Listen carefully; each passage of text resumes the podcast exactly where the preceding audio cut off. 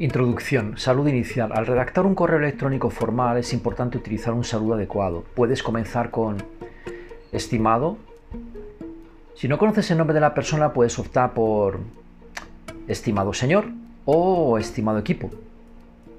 En el cuerpo del correo aparece la presentación. En las primeras líneas, preséntate de manera clara y concisa. Indica tu nombre completo y tu posición o cargo en la empresa o institución. Por ejemplo, me llamo y ocupo el cargo de en. Explicación del propósito. En los párrafos siguientes explica claramente el motivo del correo electrónico. Utiliza un lenguaje formal y evita divagar. Es recomendable estructurar tus ideas en párrafos separados para una mejor organización. Vocabulario formal. Para expresarte de manera efectiva es fundamental utilizar un vocabulario rico y preciso. Aquí tienes algunos ejemplos de palabras apropiadas para un email formal en español. Solicitaría en lugar de quiero. Expresa tus solicitudes de manera educada y formal.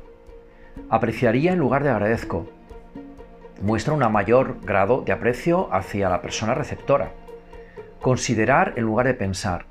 Demuestra que deseas que la persona tenga en cuenta ciertos aspectos.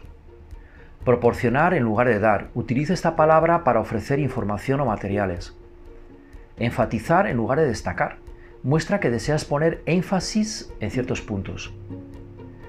Tono cortés y respetuoso. A lo largo del correo electrónico, mantén un tono cortés y respetuoso. Utiliza frases como le agradecería, le agradezco de antemano, por favor y cordialmente, para mostrar cortesía y respeto hacia la persona receptora. Estructura clara. Organiza tu correo electrónico en párrafos y utiliza frases claras y concisas. Evita la ambigüedad y asegúrate de que tu mensaje sea fácilmente comprensible. Puedes utilizar frases de transición para conectar tus ideas, como además, por otro lado, en relación con. Cierre del correo. Agradecimiento final. Antes de despedirte, muestra tu agradecimiento a la persona por su tiempo y atención. Por ejemplo, le agradezco sinceramente por su amabilidad y disposición para atender mi solicitud. Despedida formal. Finaliza el correo electrónico con una despedida formal, como atentamente o cordialmente, seguido de tu nombre completo y tus datos de contacto. Firma profesional. Incluye una firma profesional al final del correo electrónico con tu nombre, cargo, empresa, número de teléfono y dirección de correo electrónico.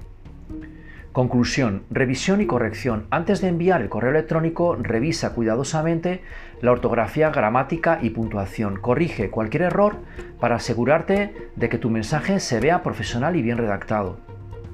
Práctica constante. Para mejorar tus habilidades de redacción de emails formales es importante practicar regularmente. Realiza ejercicios de escritura y busca retroalimentación para seguir perfeccionando tus habilidades. Finalmente, recuerda que al redactar un correo electrónico formal en español es fundamental mantener un tono respetuoso y utilizar un vocabulario preciso.